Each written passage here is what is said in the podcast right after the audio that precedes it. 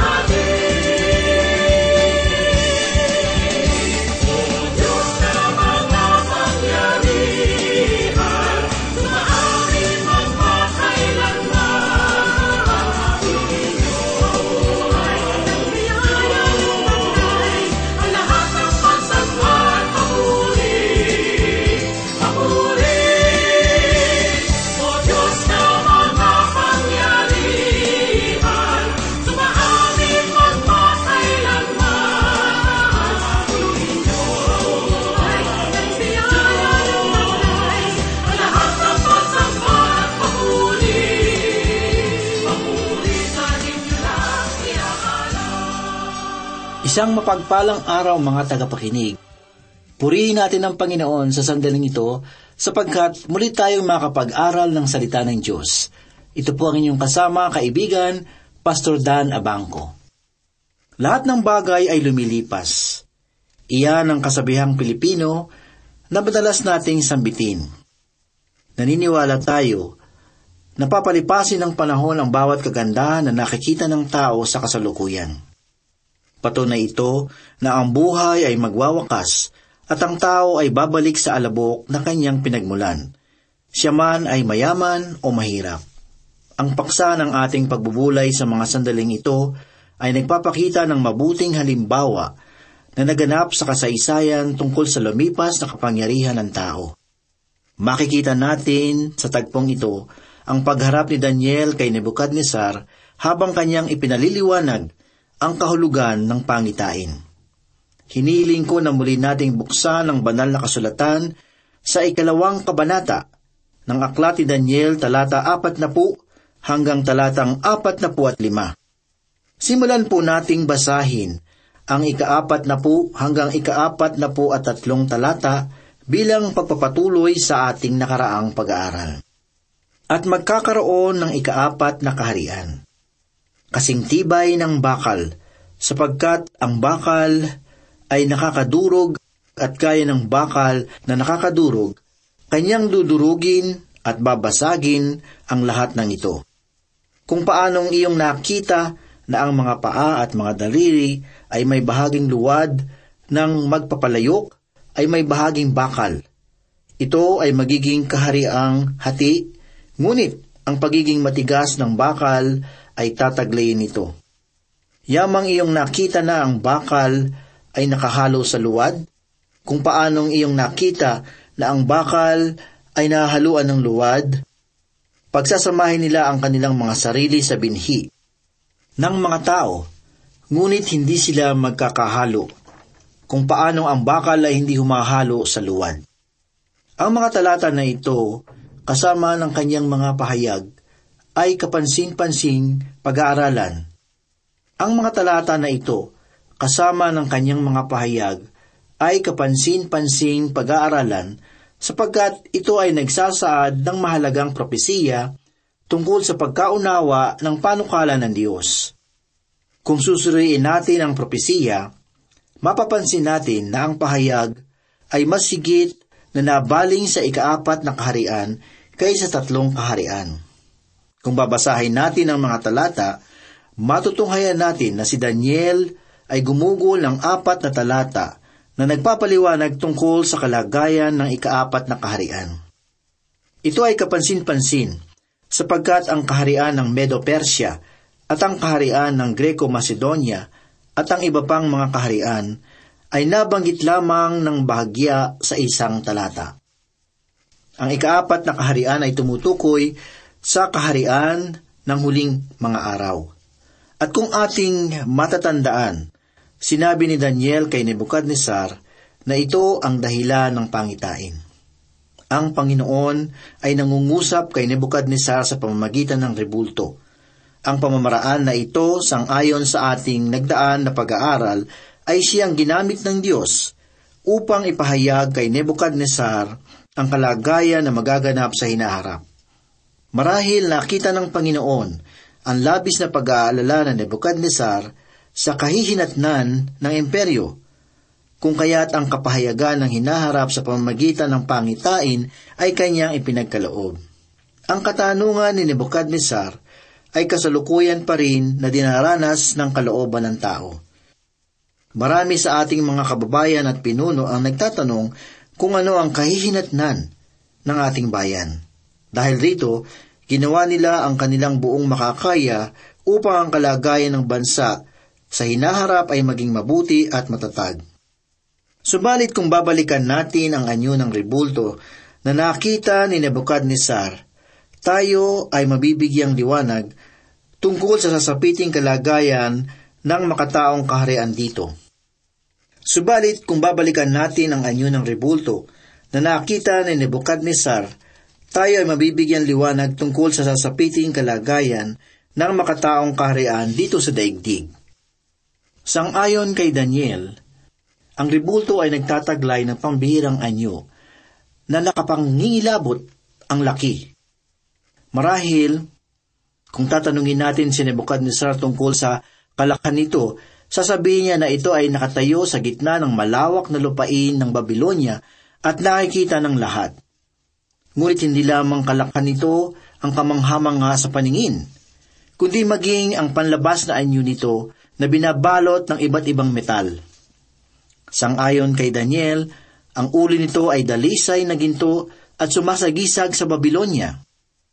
Samantalang ang dibdib at mga braso ay pilak na sumasagisag naman sa Media Persia na mga kaharian. Ang tiyan at ang hita naman ay tanso na sumasagisag sa Greco-Macedonian na kaharian, at ang binti at paa ay bakal at luwad na sumasagisag sa uri ng paghahari ng imperyo ng Roma. Sa madaling salita, ang rebulto ay naglalarawan sa apat na imperyo na maghahari sa daigdig simula kay Nebuchadnezzar hanggang sa ikaapat na paghahari ng ikaapat na imperyo. Ang paksa na ito ay dapat na masusing pag-aralan sapagkat ito ay naglalaman ng mabuting kapahayagan. Sangayon sa pahayag ni Daniel, ang apat na kaharian ay darating sa pagkasira at walang sinuman ang mananatili. Ang pahayag na ito ay hayagan na pagsalungat sa paniniwala ng marami. Nasabi ko ito sapagkat marami ang nagsasabi na ang ating kalagayan sa bawat daloy ng panahon ay pabuti ng pabuti.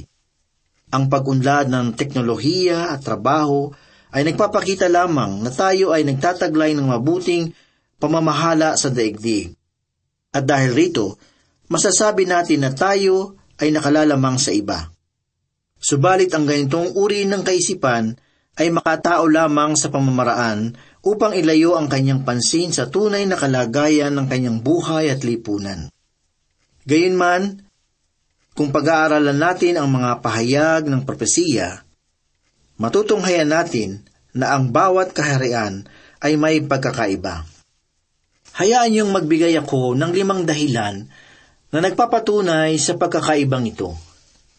Ang una ay may kinalaman sa uri ng mga metal na makikita sa ribulto. Ang ginto ay higit na mas makinis kaysa sa pilak, ang pilak kaysa sa tanso, at ang tanso kaysa sa bakal, at ang bakal kaysa sa luwad. Ang katangiang na ito ay nagpapahiwatig lamang ng pagkakaiba sa uri ng anyo. Ang ikalawa ay may kinalaman sa katigasan na taglay ng bawat isa. Ang ikatlo ay tungkol sa kalagayan ng mga metal sa katawan ng rebulto. Ang ulo ay masigit na nagtataglay ng kadakilaan kaysa sa kamay, tiyan at paa. Ang ikaapat na dahilan ay binibigay ng banal na kasulatan. Malinaw na sinabi ni Daniel kay Haring Nebuchadnezzar sa ikatatlumpu at siyam na talata, Pagkatapos mo ay babangon ang ibang kaharian na mas mababa kaysa iyo. Ibig sabihin, ang mga susunod na paghahari ay pahina ng pahina. Ang ikalimang dahilan ay may kinalaman sa pagkakaiba ng kalakasan. Sangayon sa kahulugan ng pangitain, si Nebuchadnezzar ang dalisay na gintong ulo. Ang kanyang imperyo ay walang pagkakahati, hindi tulad ng Media at Persia, ang Greco-Macedonian na kaharian na nagsimula sa isang paghahari, ngunit di naglaon, ang imperyo ay nahati sa apat. Ang Greco-Macedonian na kaharian ay nagsimula sa isang paghahari, ngunit di naglaon, ang imperyo ay nahati sa apat. Samantalang ang Roma ay may dalawang binti na bakal, subalit sa katapusan ang kanyang imperyo ay nahati sa sampung daliri na binubuo ng pinaghalong bakal at luwad. Kaibigan, tayo ay nabubuhay sa isang bansa na pinamamahalaan ng demokrasya. Para sa atin, ang kaparaanan na ito ay mabuting kalagayan ng pamumuno sapagkat tayo ay binibigyan ng kalayaan. Subalit tunay nga bang nararanasan ng bayan ang kalayaan na ito? Ang kaharian na itinatag ng Panginoong Heso Kristo dito sa daigdig ay maihahalin tulad sa dalisay na gintong ulo. Ang kahariang iyon ay maghahari sa buong daigdig na hindi nangangailangan ng makataong tulong at kalakasan upang ito ay pamahalaanan. Ito ay dahil sa hindi kakailanganin ng Panginoong Hesus ang ating mga panukala at kagustuhan upang tayo ay pagharian. Sa halip, siya ay maghahari na may kamay na bakal. Dahil rito, mahalagang suriin mo ang iyong kalagayan, sapagkat maaaring hindi mo makamtan ang kaharian ng dahil sa iyong pagmamatigas. Ang pahayag na ito ay maaaring hindi natin ibig, subalit dapat nating tandaan na hindi natin pagmamayari ang daigdig. Siya ang lumikha nito. Ikaw at ako ay maihahalin tulad lamang sa isang langgam na nangangahas kumagat sa balat ng isang hari. Ang buhay natin ay lubhang napakaliit upang maghimagsik laban sa Diyos. Kaibigan, muli mong suriin ang iyong tunay na kalagayan sa harap ng Panginoon. Sino ba ang tao na naglalakas loob maghimagsik laban sa makapangyarihang Diyos? Ang kaharian ng Diyos ay higit na dakila sa lahat ng kaharian na naitatag sa kasaysayan. Ito ay hindi mapapantayan ni numan sapagkat ito ay mula sa langit. Ang pamamahala nito ay masigit na matibay, matatag at makapangyarihan. Marahil maging ang tilaok ng manok sa panahong iyon ay hindi maririnig hanggat hindi inibig ng Haring Mesyas. Sa madaling salita, kung ang sino man sa panahong iyon ay hindi papailalim sa kanyang kapangyarihan, ang katarungan ng Mesiyas ang kanilang makakamtan. Sa madaling salita, kung ang sino man sa panahong iyon ay hindi papailalim sa kanyang kapangyarihan, ang katarungan ng Mesyas ang kanilang makakamtan. Ito marahil ang dahilan kung bakit mabuting matutunan natin ang magpakumbaba ngayon, sapagkat darating ang panahon na ang lahat ay luluhod sa kanyang katakilaan. Kung patuloy nating susuriin ang apat na kaharian, matutunghayan natin na wala ng imperyo ang sumunod pa sa imperyo ng Roma. Sangayon sa kasaysayan, ang imperyo na ito ang siyang kahuli-hulihang imperyo, at ito ay patuloy na mararanasan sa huling mga araw. Nasabi ko ito sapagkat ang imperyo ng Roma ay hindi naglaho. Sa totoo lang, ito ay patuloy na nararanasan sa kasalukuyan. Ngunit ano ang batayan ng ganitong paniniwala? Hayaan ninyong magbigay ako ng ilang mga pagsasaalang-alang. Hindi ba't ang mga imperyong nauna sa Roma ay pawang sinira ng kanyang mga kaaway? Subalit kung tutunghayan natin ang kasaysayan ng Roma, matutuklasan natin na walang sinuman sa kanyang mga kaaway ang nakagiba ng kanyang paghahari. Maging si Attila ng Hun ay nangahas na sakupin ng imperyong ito. Subalit naunawaan niyang ang pagsasagawa niyon ay isang pagpapatiwakal. Ang pagbagsak ng imperyo ng Roma ay nagsimula sa panloob na suliranin ng bansa. Subalit, kahit gayon, hindi naman ito nangangahulugan na ang imperyo ay naglaho na, sapagkat ito ay patuloy na nabubuhay sa pamamagitan ng mga dakilang bansa na gaya ng Europa, Italia, France, Germany at Espanya. At hindi lamang ito, maging ang batas ng Roma ay patuloy na naisa sa katuparan at ang kanyang wika ay patuloy na nasa sambit.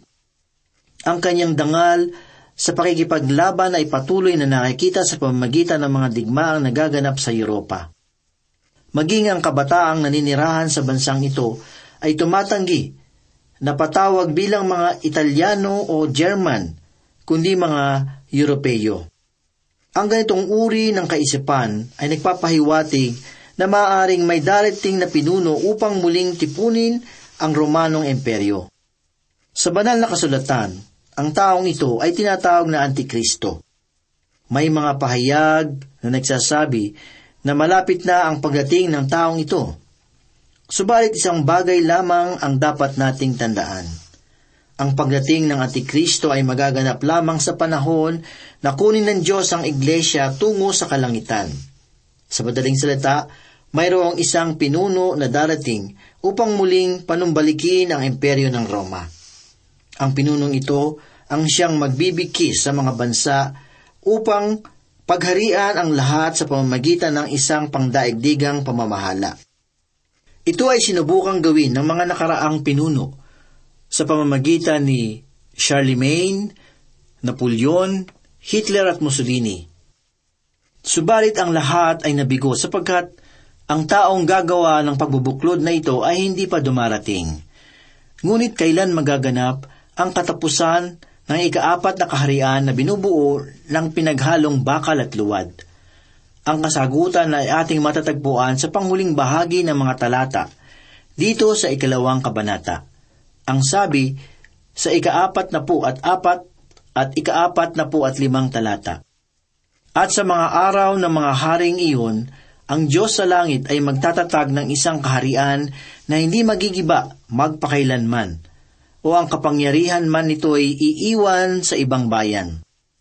Dudurugin ito at wawasakin ang lahat ng mga kahariang iyon, at ito'y mananatili magpakailanman. Kung paanong iyong nakita na ang isang bato ay natibag mula sa bundok, hindi sa pamamagitan ng kamay, at dinurog ang mga bakal, ang tanso, ang luwad, ang pilak, at ang ginto. Ipinaalam ng dakilang Diyos sa hari kung ano ang mangyayari sa hinaharap. Ang panaginip ay totoo, at ang kahulugan nito'y mapagkakatiwalaan. Ang Antikristo ang makasalanang tao na magpapanumbalik sa nagkapira-pirasong imperyo ng Roma. Siya ang magiging pandaigdigang pinuno na mamamalakad sa daigdig tulad ng ginawa ni Nebuchadnezzar. Ang uri ng pamamahala na iyon ay mabuti, subalit kung ang masamang tao ang siyang magiging puno ng lahat, ito ay magiging napakasama. Ang paghahari ni Kristo sa daigdig ay kapapalooban ng makapangyarihang pamamahala na magpapasailalim sa lahat. Sangayon sa isang propesiya na nasusulat sa ikalawang kabanata ng awit talatang siyam, sila ay iyong babaliin ng pamalong bakal at tudurugin mo sila gaya ng banga. Kaibigan, sa maniwala man tayo o sa hindi, ang paghahari ng Panginoong Hesus ay mahigpit na kapapalooban ng katarungan. Kanyang paghaharian ang lahat, at naniniwala akong walang sinuman ang makahadlang sa kanyang naisin. Ang bato na nabanggit ni Daniel sa propesiya ay tumutukoy walang iba kundi sa Panginoong Heso Kristo. Ang batong ito ay hindi nagmula sa mga tao kundi nagmula sa Diyos. Kung babasahin natin ang pahayag ng Panginoon sa aklat ng Ebanghelyo, matutunghayan natin na siya mismo sa kanyang sarili ang nagpahayag na siya ang bato. Basahin natin ang isang pahayag na matatagpuan sa ikadalawampu at isang kabanata ng Mateo talatang apat na po at apat. Ang mahulog sa ibabaw ng batong ito ay madudurog, subalit tudurugin ito ang sinumang mabagsakan niya. Ang sabi pa ni Pablo sa ikatlong kabanata ng unang Korinto talatang labing isa, sapagkat sino man ay hindi makapaglalagay ng ibang saligan, maliban sa nakalagay na, na ito ay si Heso Kristo. Nangangalugang na ang paghihimagsik laban kay Kristo ay hahantong sa kapahamakan. Ngunit ang pananampalataya sa Kanya ay magkakaloob ng buhay. Si Kristo ang bato ng ating kaligtasan. Subalit siya rin ang bato ng kahatulan. Dahil rito, mahalagang malaman natin ang uri ng kalagayan ng ating kinakatayuan sa Kanya. Ang bato na nakita ni Daniel ay tumutukoy sa ikalawang pagparito ng Panginoong Hesus upang maging hukom ng buong sanlibutan. Ang pangyayaring iyon ay masigit na binibigyan ng diin sa ikalabing siyam na kabanata ng Aklat ng Pahayag talatang labing isa hanggang dalawampu at isa. Ang katangian ng kanyang pagbabalik ay nababalutan ng kapangyarihan at kaluwalhatian.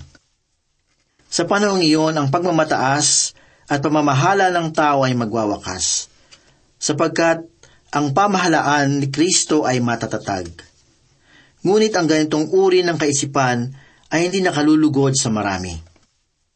Sinasabi ng iba na ang wakas ng panahon ay hindi pa darating. Dahil rito dapat tayong magpakasaya sapagkat sayang ang mga pagkakataon. Kaibigan, ang pag-aakalang ganyan ang masigit na magbubulid sa iyo sa kapahamakan. Ang pagkakataon na hindi mo hawak, sapagkat ikaw ay isang nilalang na nagtataglay ng kasalanan. Ang inaakala mong taglay na kabutihan sa pamamagitan ng relihiyon ay hindi makapagliligtas sa iyo, sapagkat isa lamang ang tanging daan patungo sa Diyos, at iyon ay walang iba kundi sa pamamagitan ng pananampalataya kay Kristo na namatay para sa iyong kasalanan at nabuhay na maguli.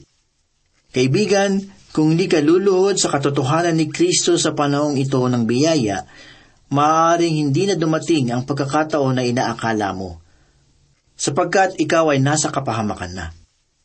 Pagbulay-bulayan mo ang kalagayan ng buhay. Ito ay hindi magpakailanman, sapagkat minsan lamang itinakda sa tao ang mamatay at pagkatapos nito ay paghuhukom. Saan mo gugugulin ang walang hanggan, kaibigan? Sa piling ba ng Panginoon o sa impyerno?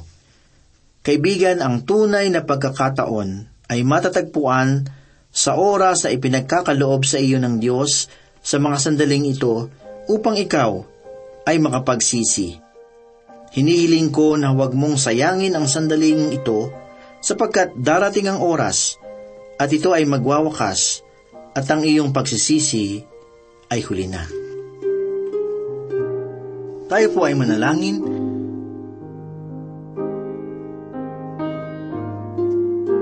Panginoon, marami pong salamat muli sa iyong mga salita. Amin pong natutunan na pagdating ng panahon, ikaw ang magkahari sa sanlibutang ito. Kung mayroon mang nakikinig ngayon at nagnanais maghari sa kanilang buhay ang Panginoong Hesus, kayo po ay manalangin. Tanggapin niyo si Jesus sa inyong buhay. Kilalanin niyo na kayo ay makasalanan at kilalanin si Jesus bilang tagapagligtas ng iyong buhay. Sumunod po kayo sa panalangin. Panginoon, kinikilala ko na ako ay makasalanan at dahil dito ako ay hahatulan. Kaya sa pagkakataong ito, hinihiling ko na ikaw ay pumasok sa aking buhay, ikaw ang maging Panginoon at tagapagligtas ng aking buhay.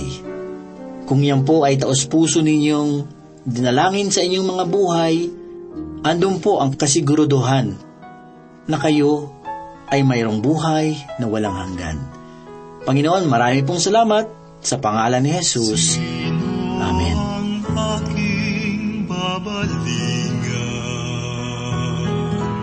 Panginoon,